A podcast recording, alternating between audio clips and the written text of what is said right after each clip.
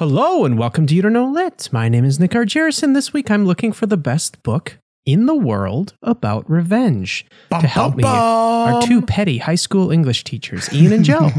Hi, Nick. My name is Joe Holshoe. I'm a vengeful high school English teacher. I, it's something I've been No, trying revenge. to quash as I get older, but it's it's it just keeps bubbling to the surface. Uh, I'm a high school English teacher, and if you are looking for the best book about revenge, I brought a book from 1938 called Hmm. "The Beast Must Die." Rawr. Yeah. Uh, good day, Nick. Good day, Joe, and good, day. to you, lit heads. Today, Wow. you might hear a little bit of a, uh, a plummy note in my voice as I step back into my familiar robes as a doctor of Shakespeare to tell you about a very old revenge story, a play entitled The Spanish Tragedy from the 1500s. Mm, is this like the Scottish play? Like, is there some superstition around this? Like, are you not allowed to say its real name, Ian? the this is this play is from a time when people were not particularly creative with titles. Mm-hmm. A guy who said, "Hey, I'm gonna write a play. It's gonna be a tragedy play. It's gonna be about Spanish people. Might as well call it the Spanish Tragedy." I really like it because this is how my students also title things, right? They're like English essay. I'm like, guys, you can't turn in 50 essays called English essay. Sorry, Mr. Holshoe. Romeo and Juliet essay. That's how I name my files. That's how students name their essays. May your earlobes turn into assholes and shit on your shoulders. Hey, the plot doesn't fucking matter at all. This is what I think it's about. If you look closely enough, every author was at some point a racist. Audiobooks don't count, right? All art is quite useless. who, who told you that? Fun fact that is how Joe laughs.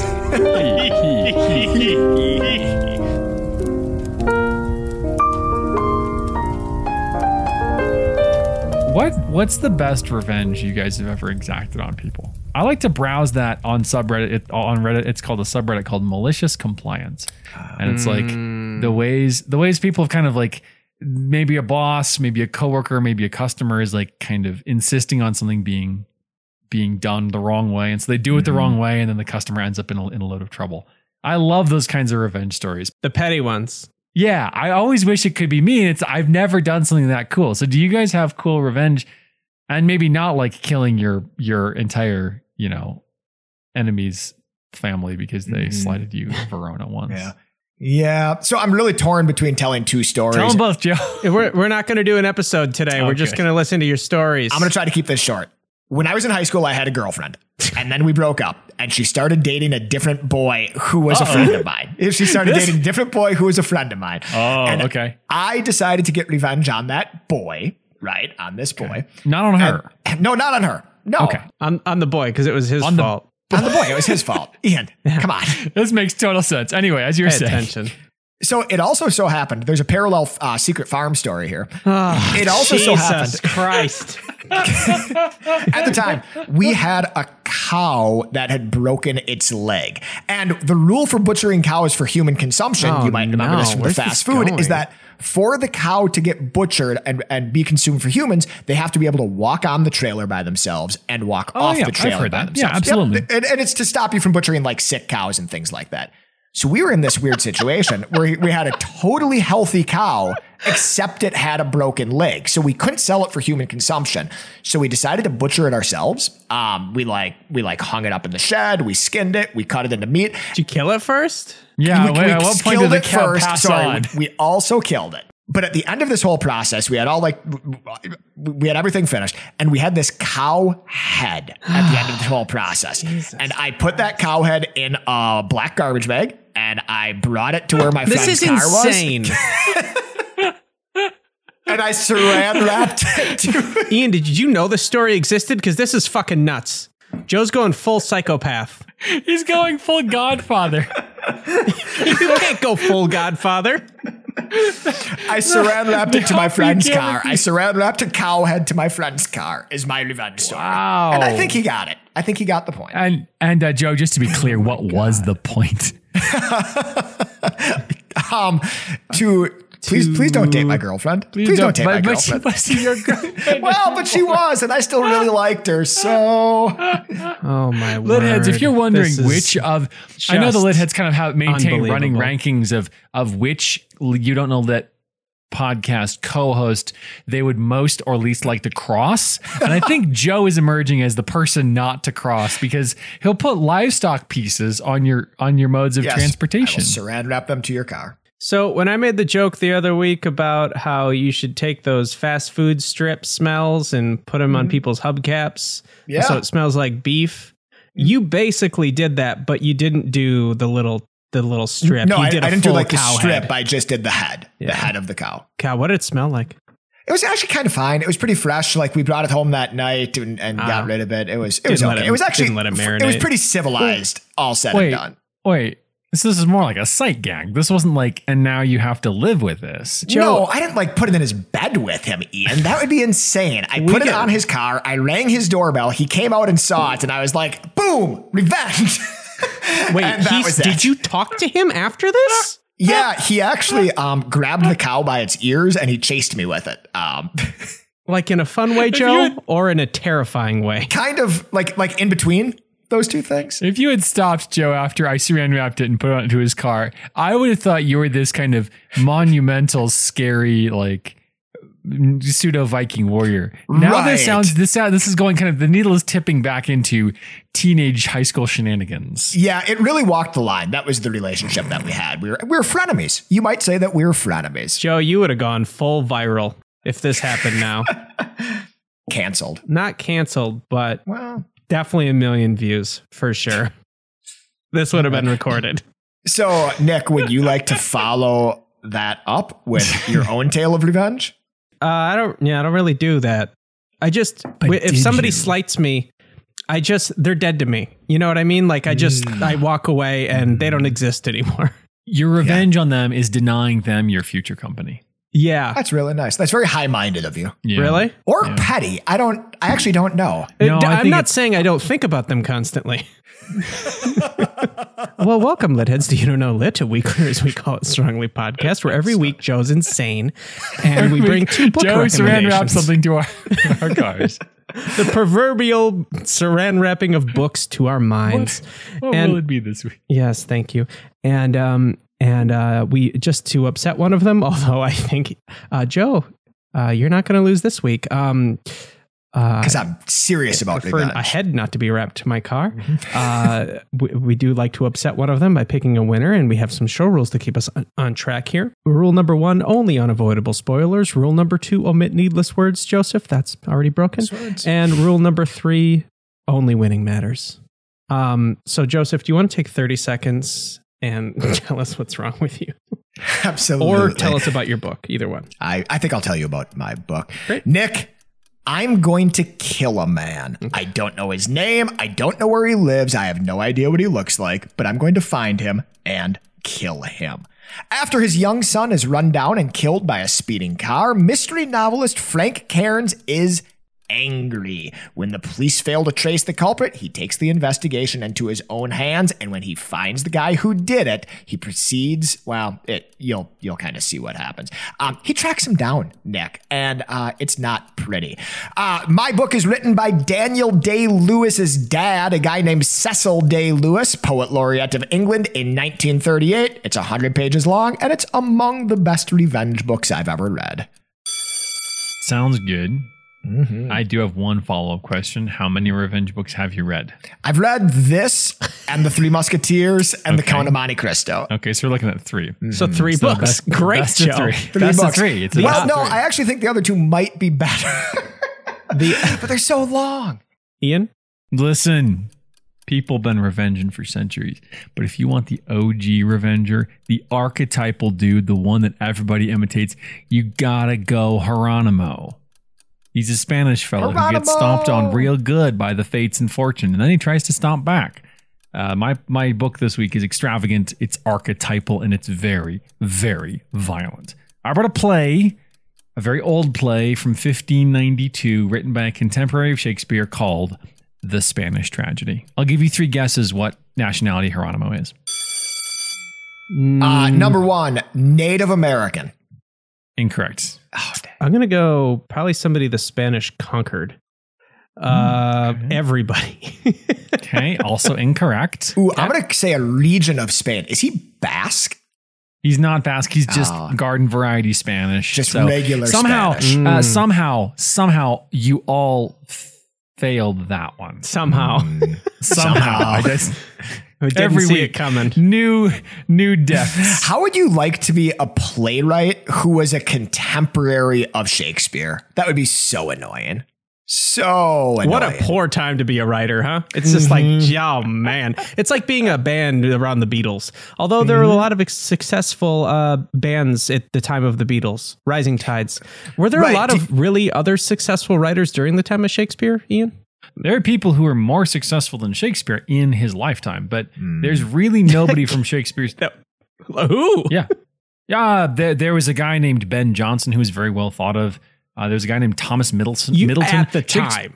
At the time, At the time. Oh, that And- is a a key. And modern modern scholars are like, yes, their work is great. Some people prefer, some scholars prefer their work to Shakespeare, but But they're like the Shakespeare, contrarian like- like- scholars who the Right. other scholars don't talk to at the mixers, right? They were like, the haters at the time, right? Like, fuck Shakespeare. That guy's too popular. Well, Fuck actually- the Beatles. That guy's too big.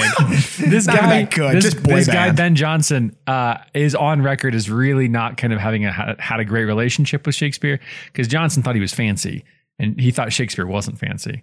And um, common. haters. he ended he ended his his their interaction by uh, uh, writing a poem for a, a volume of Shakespeare's work that said, you know, Shakespeare wasn't really that intelligent or well educated, but his plays are good anyway. Yeah, so this is interesting. Let's talk about this.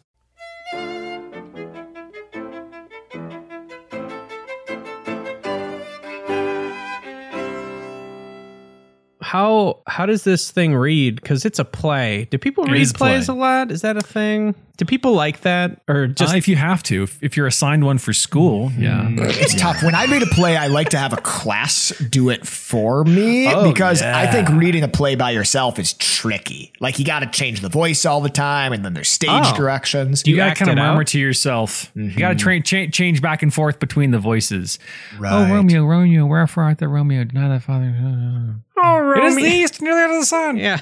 Um, you got you got to like change it back and forth as you read it quietly to yourself. I think plays read like a like a dream, but that's because I've had a lot of practice reading plays. It's true. That's I would true. recommend actually this week. I would recommend you see the Spanish tragedy and maybe don't read it. That's my that's my recommendation because I feel like it's a play which which as wonderful as it is to read, it's it's even better live on the stage because there's there's just so much. There's so Wait, much wait, wait. You're saying that a play is better on the stage than it is to read by yourself. I know, I, am taking the strong stands here, folks. Okay, well, You whatever. come, you you come it. to you don't know lit for controversial opinions. Okay, so I'll tell you about what happens in my play. How about that? Would that be good? Would you like to know what that'd be great. in my play?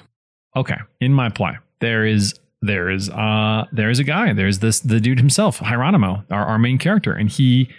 This is a huge simplification because the play is quite complex. He is he is a courtier in the Spanish court, and he undergoes a host of troubles, mostly related to his family and dying. Okay, I'm just gonna stop you right there. What's a courtier? Yep. Huh. A courtier is a dude who is like not the king, but he's sort of prancing around the king, helping the king do a good job. They kind of just like hang out and be fancy, don't they? Yes, but Yeah. he's he's also he's kind of like a legal figure. Yeah, I was like an advisor. He's an older dude. He's like late middle age, so he's um he's Oh. the, the he's the the the figure of law. So at one point in the play, It's like when the Beatles had Maharaja there. The it's kind of It's giving exactly like advice. that. Yes, there's there's that's the closest. That's actually in my notes. Um, that that's what that's the connection I made. So he's he's just a he's he's um a kind of a, a kind of a, a cop or a judge figure, I guess. He sentences people to death when they've been naughty. Oh, I can do Um, that. I will be your courtier. Just that.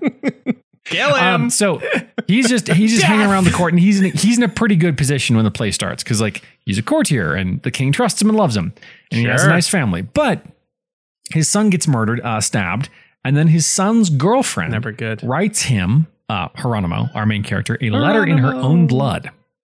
She's, Wait, she's, what? she's she's imprisoned, and the only way she can write a letter is in her own blood. And the letter Okay. says, "Here is Letter the says, identity." ouch, ouch, ouch, ouch, ouch, ouch. That's good, Joe. I'm bleeding. Very good, This hurts Joe. like hell. really, really, really. what uh, a waste smudgy. of blood if that's what she wrote. Oh my god. Probably wasn't a very long letter. She she is she because her she's there she's there when her her boyfriend, the, the son, is is stabbed, and so she sees who does it, and they they kidnap her. She sends a letter written in her own blood saying, "Here's who the murderers are." And um, once she's done that, is when the killing spree really sort of ratchets up. Uh, one murderer murders another murderer and then gets executed for it. Hieronymo's wife ends her own life. Um, there are, I will stop spoiling at this point, but there are about seven or eight deaths in the course of three pages at the end. It's just like death, death, death. You know, at the end of, you know, at the end of um, the good, the bad, and the ugly, when there's like 25 minutes of guys uh, p- pointing guns at each other and scowling. No, no, they're not shooting. Oh wait. er, Yeah, they're staring. er. They're staring. This would be like that, but if instead of instead of staring at each other, they were just actively shooting each other. There's just there's just so much. There's so much back and forth violence. I can see you're confused, Nick. I, I'm not sure. Well, I'm not sure if I have my head wrapped around this plot, but all I could think about is when was the word Geronimo invented? When was when was that first? I'm also. oh, this is up this on is well this is well this is obviously well before it was applied to the Native American guy. Um, I thought it was when you did cannonballs into a pool. Well, that's the origin. As everybody knows, the word Geronimo started in the 1980s in uh, public pools all across America. right, but Billy it was Jerry Geronimo. I'm looking up. Jerry, the, I'm looking up Jerry, the origin of the Geronimo. He right does now. this thing where he jumps in and shoves his own legs into his body. He I yells missed something. Jerry every time he does it. Ian, I, I'm not sure I understand the plot of your book here. So Uh, there's a. It's very. It's. I'll, I'll simplify it even further for you. There is a Yeah, that'd guy. be great. There is a dude. There is a dude, and he is put upon by basically everyone, and also bad luck.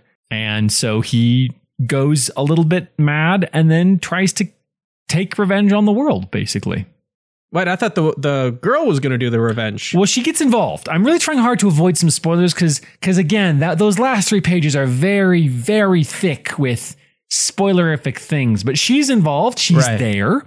Uh, she's helping certainly because she wants revenge. She's like a secondary revenger.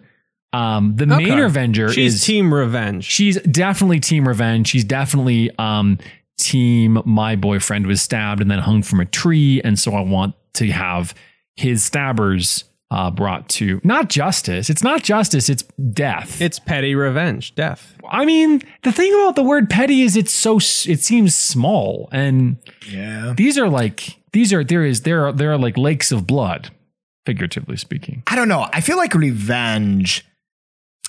It, it's not an admirable thing to seek, Yeah. right? Like, like Yep. we, we don't we don't admire people that seek revenge, but there's something very very human in seeking Yep. revenge. Like it's incredibly satisfying when you see it executed well, when you seek it out yourself, whatever it is. Yep. Uh, you don't feel great about it, but you feel good about it. Yeah, this is this is a, one of the weird things about revenge stories from this time period because Shakespeare does them too. Hamlet, which you may have heard of, is a revenge story. Mm-hmm. Hamlet wants revenge on his uncle, who Also, lots of death at the end. lots of death. Mm-hmm. This is a classic That's- thing, and and Classic revenge thing. the the, It's almost like nobody's the winner.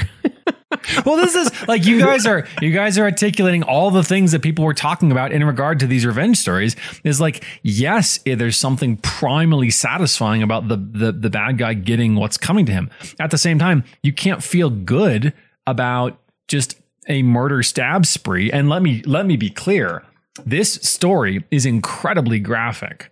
Um, there are stabbings on stage, um, stabbity stab, stab, stabberoonie, stabology. There are shootings. There are hangings. As I mentioned last week in the teaser, there's a, a guy who bites his tongue out on stage and then spits it on the stage. That's that's oh that's so cool because like that means in the 15th century or whatever this was 1500s that they had to have some sort of prop oh, Joe would have been there with a cow's head for sure. well, or a cow tongue guys want for example for or yeah. Um, my favorite kind of moment of, of graphic. Okay. My favorite moment of graphic violence. yeah, tell us the nastiest thing that happens. Um, there's The a scene where stuff, there's one one character. I'm not going to say who. One of these characters. There's, as you remember at this point, there are several people who want revenge on each other. There's one character who's trying to get revenge on some people, and so he stages a play for the king, and he casts himself and his buddy opposite as antagonists to the people that he wants to kill. So you got to play within a play here going on, and this is, by the way, our our trope of the week. Wow, wow, wow, wow, wow. Thank you, Joe. Good job. Uh, the trope of the week is the show within a show. This is like um, Itchy and Scratchy on The Simpsons, where you've got a, a thing and then it's got the inset story. And usually the inset story is kind of commenting on or representing on the, the larger. So Itchy and Scratchy on The Simpsons kind of is is is a cartoonish, or Terrence and Phillip in South Park is a cartoonish exaggeration of an already exaggerated cartoon. Okay. Or all modern lazy writing. Yeah, right. That too. Uh, so in this play within a play, there's this guy. He wants to get revenge. He casts himself and his buddy opposite his enemies, and he's like, "Hey, we're going to do a tragedy for you, O King. Look, we have our daggers, and now in the play, we'll fake stab those people, Oh, Nice. no. but they actually are real daggers, Yeah, and they knew stab them for real. And then Big mistake. Big mistake was made. Well, no, it's not a mistake. Or It's, it- it's absolutely it- on it was in- purpose. yeah, the the Revengers, the Revengers, in that case, do get their revenge.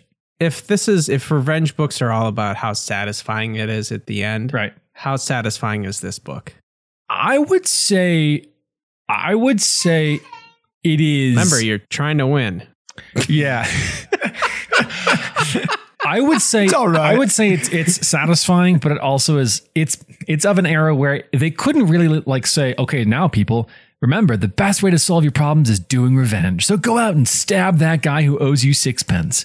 Like they had Right. to kind That's of that's inviting chaos. That's inviting chaos in the populace. yeah, they had to keep Right. it legal. So so this is this is a play which ends up saying yes, revenge is bad, revenge is not great, but also But- this guy sure did.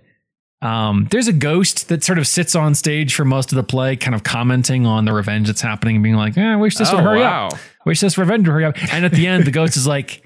The ghost is like, all right, that was some good revenge. That's what I came That's here what for, I. baby. That's what I avoided the afterlife for. That's why. I, that's why I Well, he's- remained chained to this mortal coil. He can't go into the afterlife until he's revenged, and then he's revenged, and he's like, okay, sweet. Um, now let's take those guys to hell that just got revenge killed. Oh, it's the murdered guy? Yeah, yeah.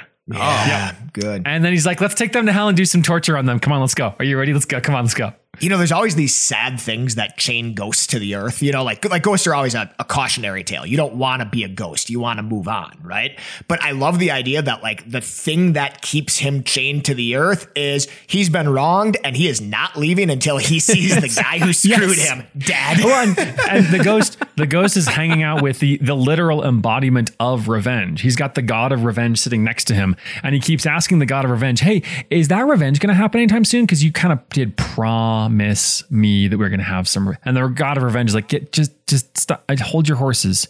It's coming." So it's cheeky. yeah, this is the thing. So like, this is this is the weird bit about this story. It is. I didn't really pick up on that until you said the guys there cracking Weis- Weisenheimers. it's like those. It's like the old Muppets that It sit in is. the It's like theater. Statler and Yeah. Waldorf. You're gonna kill him yet? exactly. These aren't very. This isn't very good revenge, if you ask me.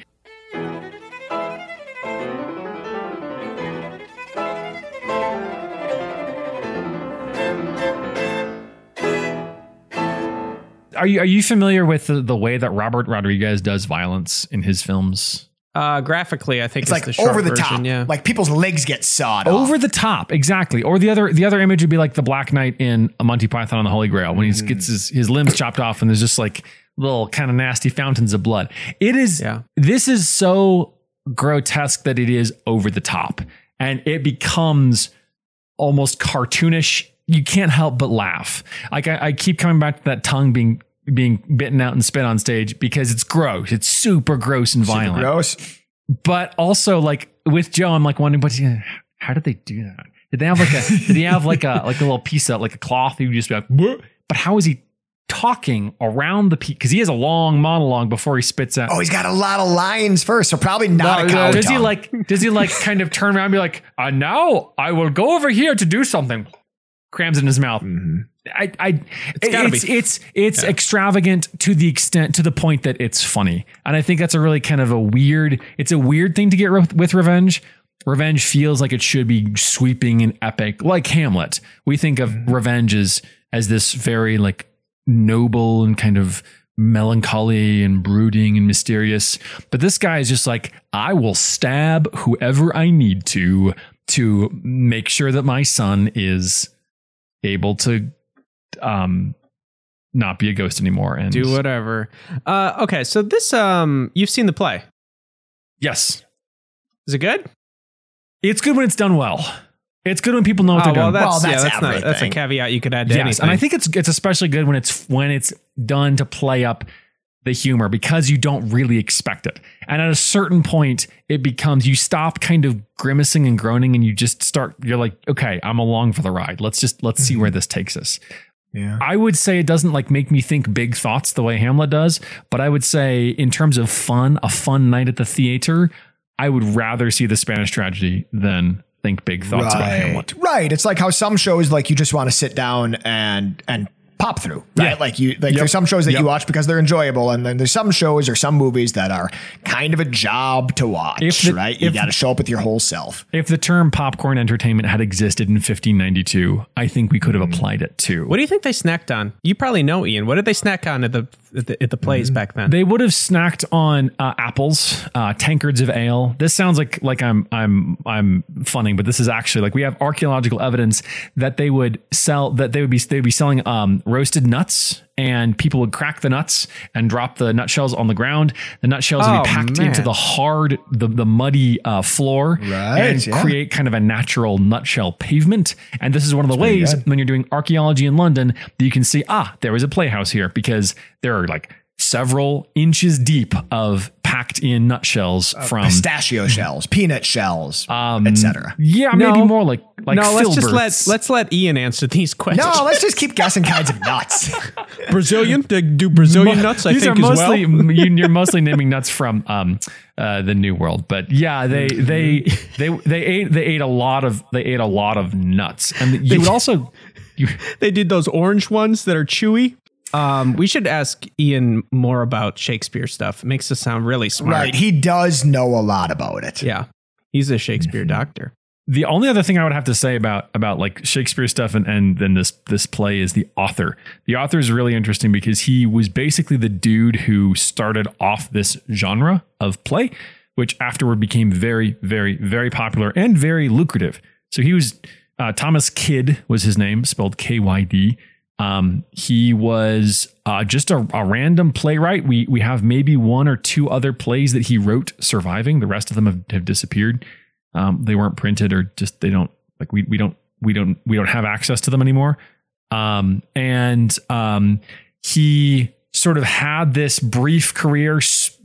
Prompted a lot of people to imitate him. Shakespeare tried to imitate him and did a terrible job in the early 1590s um, and didn't come back to the genre again for uh, almost a decade. Um, and then after after this play and, and one other, Thomas Kyd kind of stopped, um, and he died kind of a sad uh, a sad lonely death uh, a couple years after this play came out. Um, so uh, you would expect that this dude who sort of inaugurated a genre would have this this triumphant career, but we might really say that the art had its final revenge. Oh on him. man, put Wah, that on his tombstone. And then he's died a sad, miserable, lonely death. He did. He was. He was That's like. He was like thrown in prison for being a um a member of of the wrong political party and possibly was tortured there. Got out really sick and then died.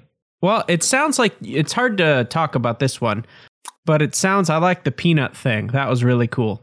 Okay. Yeah, that was great. If you got nothing else, uh, the, the the lie, take away the lie that Joe said about about the peanuts And the cow head, I liked Right, when you shared that story, Ian. Good job. Uh-huh. Good Yep. job today. Yep. Thank you. I did my best. Can I give you guys a? Can I do? Can I do? Give you guys a Hobbit fact, please? Absolutely. Yeah, those It's are been a welcome. while. Yeah. We've been talking, guys. We've been having a lot of fun here today with cows and the like. Mhm. Um, but I want to, uh, I want to comment that there are in fact cows in the Lord of the Rings universe. Specifically, Tolkien couldn't resist himself some epic farm animals. So there are normal cows, yes, but there are also cows which are spe- like they're like they're like capitalized. They're like they're like named NPCs. Um, They were Mm. called the Kine of Araw, and they were so big that you could you could take one of their horns and make a whole horn out of it. Specifically, when Boromir has that horn, that is from one of these epic cows um, that lived over by where Mordor used to be. And um, it, when it gets broken, it's the last link to the epic cows of, the, of yes, the old the golden years of, of uh, the golden age of yesteryear. so it's sad for another reason.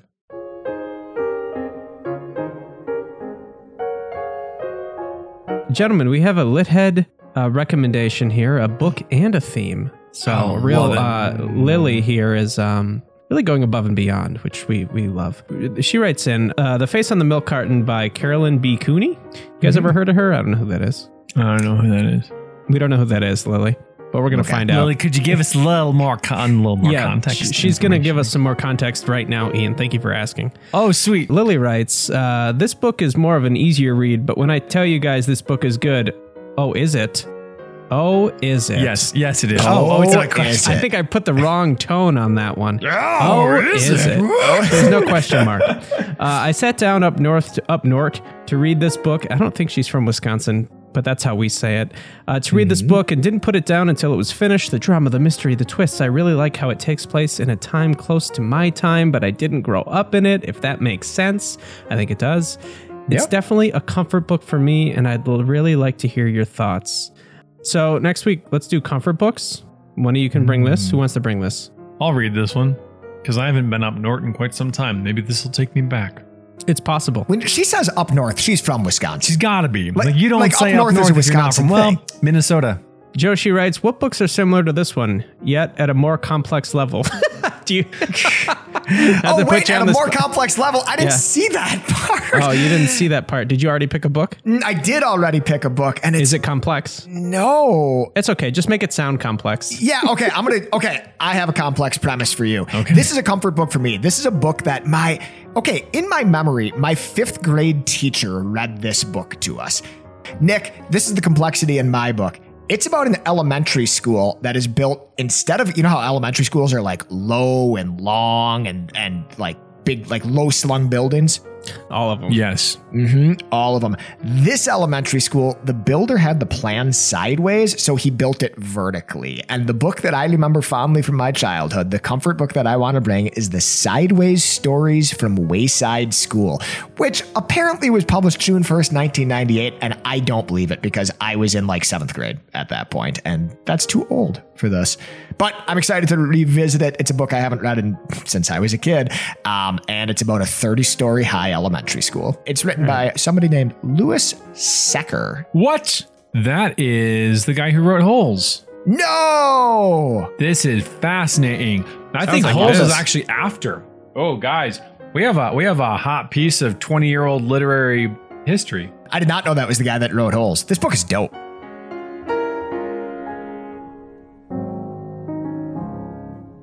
Joseph, you Yes? regaled us with your tales of heads.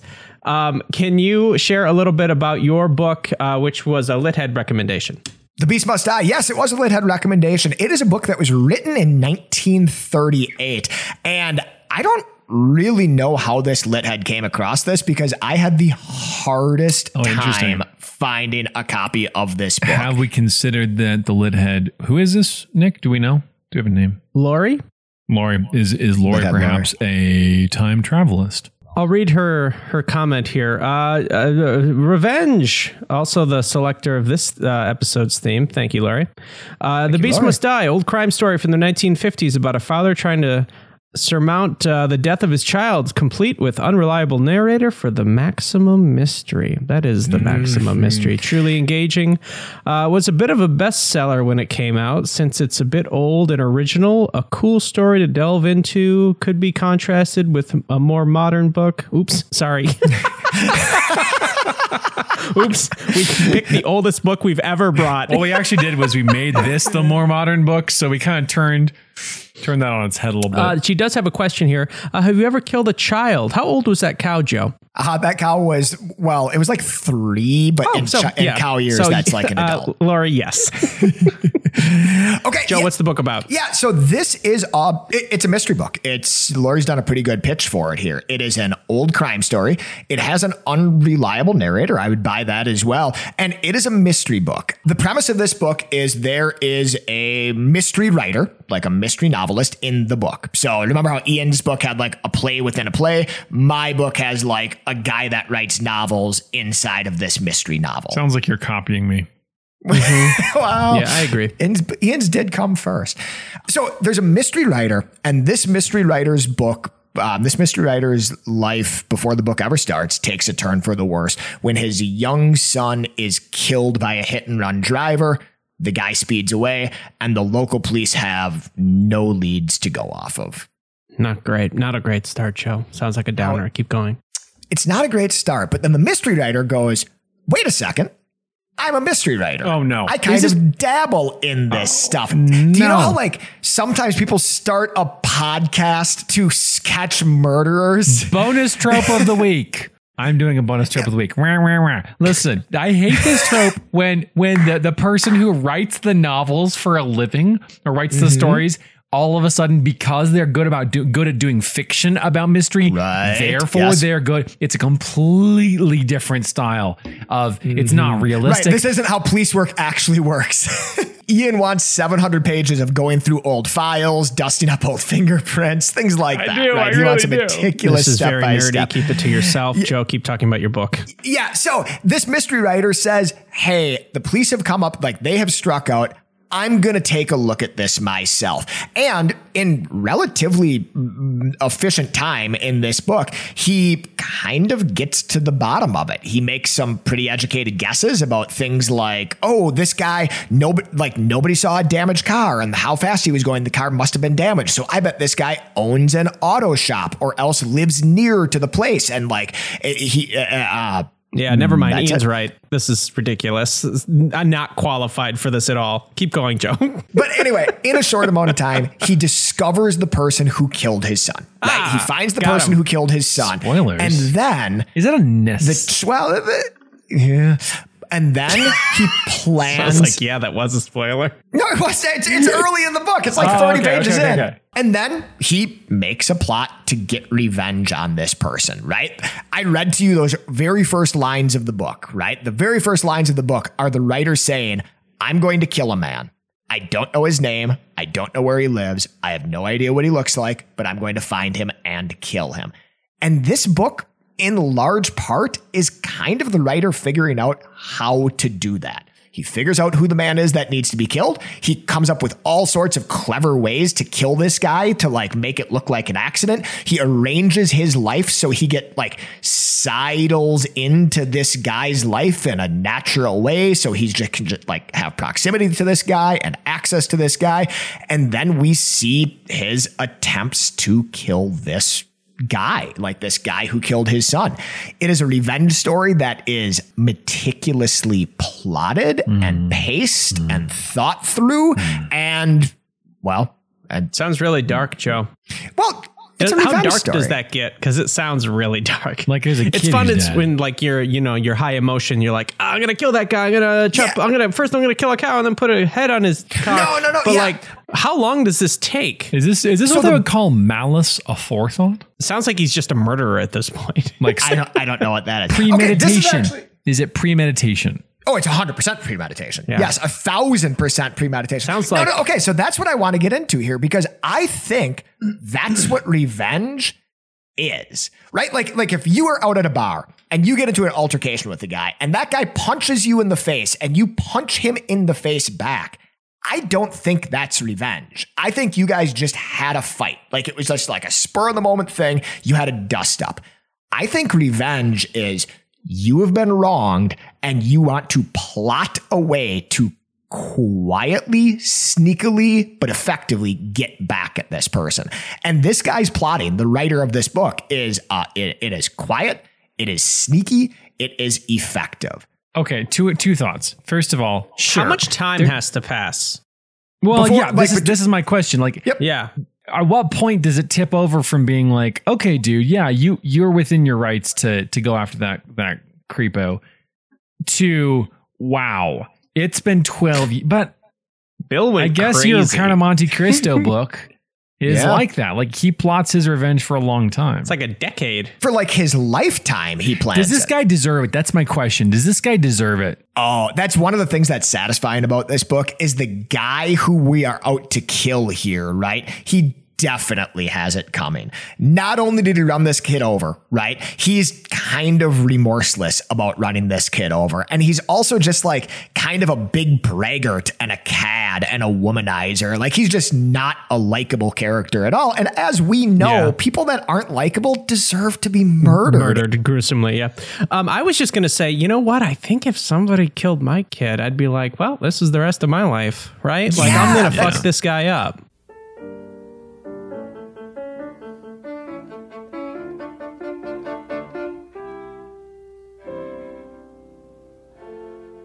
The guy who wrote this book was a guy named Cecil Day Lewis. And there's a couple things that are interesting about Cecil Day That, Lewis. that name sounds familiar. Because he said it last Yeah, week. I say Cecil because he's British. I say Cecil Day Lewis be. because Could be. he's Daniel Day Lewis, famous actor, Oscar winning actor. This is his dad, right? His dad was a mystery writer. Yeah.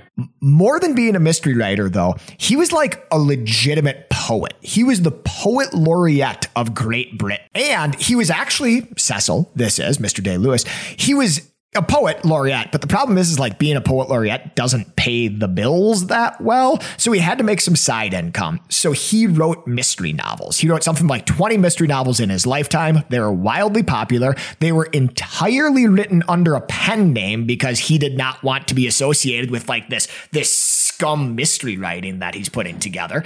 And he made his living and a pretty good living from writing these 20 mystery novels um, while he was a poet in his day job. Okay. I love that. I, I like. I love the idea of who are our fancy people, Ryan? Who are the fancy people? Like Mm-hmm. your your Salman Rushdie. Salman Salman Rushdie is like secretly, I don't know, doing Twitch streaming for a little bit of extra cash. or like erotica or something like that. It's like it's like wow. Salman this- Rushdie has an OnlyFans. yes, I, I think I think that's the degree of like for for them. This this very fancy Cecil Day Lewis, poet laureate of, of Yeah. Great Britain, is also writing pulp, like pulpy. like like pulpy cheap stuff to pay the bills. Which This is is Salman. Salman Rushdie's uh, feet OnlyFans, where you under a pseudonym. You guys follow Solomon Rushdie feet on Instagram, Yeah. right? How's that Like, guy it's, doing? He's fine. He's probably fine. Well, he's he's doing okay. I think he lost use of one of his eyes. Oh, but that's that's got why you got two. The other thing that he did, which I thought was kind of cool, and he speaks about this, is he said, look, I didn't see why, like this mystery writing, why it had to be a pulp genre, right? So he tried to do some things in this novel, in all of his novels, that elevated the form a little bit. Yeah. So, for example, Nick, you remember epistolary, uh, epistolary novels? Um, The the word, yeah. The, the word, yes. Epistolary novels are where like a novel is told through the co- through correspondence, through diary entries, through letters back and forth. There's always a the gun. first the first 40% of this novel is the murderers like the the guy who's heading out to get revenge it is his diary right day after day as he writes as he plots his revenge you have a 100% view inside of this guy's head the first 40% of this novel then at the 40% mark, it totally shifts, right? The- It shifts. We get a third person narrator. We meet like this plucky detective with a great British name. His name is Nigel Strangeways. And we see him go to work. It's really good. Yeah. Joe, We- how's your him- British accent? Could you please say Nigel Strangeways in a British I- accent? I feel like I could say, I feel like if I was like looking in a mirror and nobody was around, I could say it, but I'm so nervous. now. I'm really good at things when nobody's around. Yeah. yeah. Yeah. Um, Nigel Strangeways. Nigel Strangeways. No, What, Nigel. what kind of class is he? Is he upper class, lower class? He sounds like trash. Is he lower class? No, he's not. No, he's not lower class. He's like a gentleman detective. Well, it's not a gentleman detective. Like he, Is he a courtier? he's not a courtier. he's somewhere you. between lower class and a courtier. so like we see this great detective. when did Um, the courtiers die out? Uh, there's still there are still courtiers. There there are weird like we, we discovered this with Queen Elizabeth dying. There are all kinds of weird positions.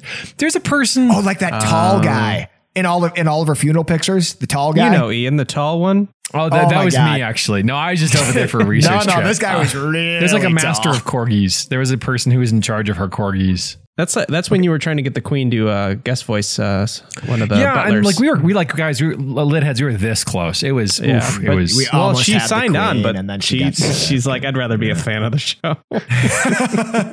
Queen She's Elizabeth dead. the second, big fan of the show. When Laurie talks about the unreliable narrator, one of the interesting thing that's happening is like the writer, the, the narrator of this book is telling us everything that he's thinking, like how he's plotting his revenge, how he's going to do it, like how he sidles into this guy's life. And then it turns out at a certain point that he plans on this diary getting discovered. So he's purposefully putting things in this diary to be red herrings and oh, sneaky. Oh, this and- is a this is a um uh uh Watchmen situation. Yeah. Okay. So that was the other interesting thing about this. Nick, you've heard of who whodunits before, right? Uh, mystery. Yeah, sure, of course. Yeah, course. like we've had, yeah. a, I think, I believe we've had a whodunit week on this show. Probably. God knows we've talked about everything else. whodunit. Yeah, whodunit. Yeah. Whodunit. Wouldn't it? This book is a weird combination between a whodunit and this other kind of like side genre that people call a how catch him, right? How catch him.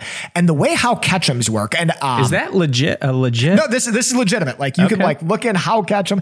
Um, sometimes they call it an inverted crime story, and in an inverted crime story, you're introduced to the murderer immediately in the crime story, and the whole point of the book is not saying, "Well, wait a second, who did this Oh, crime?" sure, sure. It's, Got it. "Hey, we saw this guy do this crime." How are we going to catch him? Right? How is like the detective going to put it together? How is the detective detective going to finish this uh, to figure this all out? Sherlock Holmes, I feel like did both of those things in the books. Okay, never mind. Yeah, yeah. Sorry, I, I don't know. I don't know. I, was I was trying to think of examples, but um well, like sometimes you like you know who like the big boss is. You no, know, it's it's clear like it's it's got to be this dude. But the question is like, what, what how how is this gonna or how's he going to catch him? Yeah. Yeah. Right. How, so I'm not familiar with the catch him? TV. How catch him? How catch? How catch How him? catch How catch him? Have you guys ever seen the TV show Columbo? Came out, I think, like 30 years before we were all born. But yeah, I think we, okay, exactly. So this is kind of the difference between like Columbo and Murder She Wrote. Like in Murder She Wrote, you guys know these shows, right? We're really trying to hit a different demographic with this week's episode.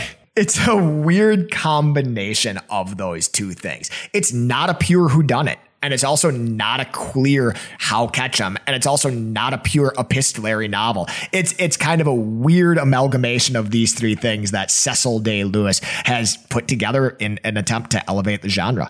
It's cool. It's about revenge. Um, it is meticulously plotted. It really keeps you on your toes. It's short. Like I think I, I listened to this on audiobook is how I it was the only way I could end up finding it. And I want to say the audiobook was three hours long, which is tiny for a book. I would guess it's like 120 pages or something like that. Yeah, that's pretty short. It was written in 1938, but it feels really modern. Like they actually just made a TV show out of it. Like there's a TV series that's on BBC and AMC Plus, which has been coming up a lot lately in my life. And I don't know anybody that has. I don't like it one bit, but it's awesome. end on that.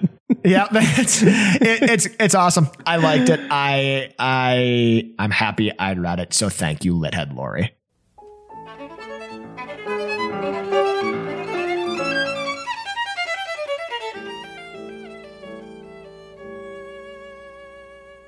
Uh, welcome to Tiffany's, a safe space where Joe and Ian, you guys can tell me all the bad things about your book, and it won't be held against you.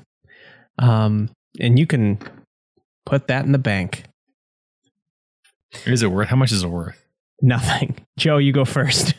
Okay. The only thing I didn't like about this book, I don't think really has anything to do with this book. I think it's just that like Were you in a bad I'm- mood? Well, I think I'm kind of allergic to the genre a little bit. Oh, like when I boy. well, when I Here we read a mystery again. novel, I just find myself like I play along and I kind of guess at who the killer is, but I don't think I'm actually good at guessing who the killer is. Like I mostly just want them to show me. I, I want the denouement. Like I want the unnodding. I want them to show me how all the pieces come together. Like my favorite part of the of the twist movie is when you have like the flashback and the pieces were there all along. That's all I want to see. I don't want to try to figure out those pieces as I go. So my safe space here, Nick, is I, I don't think I like whodunits very much or how catchums. not even, not even this one could save you. Well, that's too bad, Joe. I really Yeah, enjoyed bad, mine this week. Um, my my Tiffany's my Tiffany's is that this is a convoluted play. Um, there's deception, there's misunderstanding. You have to read with, with like the list of characters in hand because all of their names end with O. Um, Oh, and you get kind of you get kind of That's confused. with Spanish that, but, for ya. I mean, that's a, that's par for the course. I'm not Man, the truth not comes out. Sounds like these books suck. Uh, Ian, you lose. Joe, j- don't hurt me. Um, Mhm. I don't. Well, I don't want I any won't now. heads on my premise. Premises. Premise. I. Is it premises? His It's Premises. premises. Premises. premises? Are you just I think it's pronouncing that differently? It's just premises.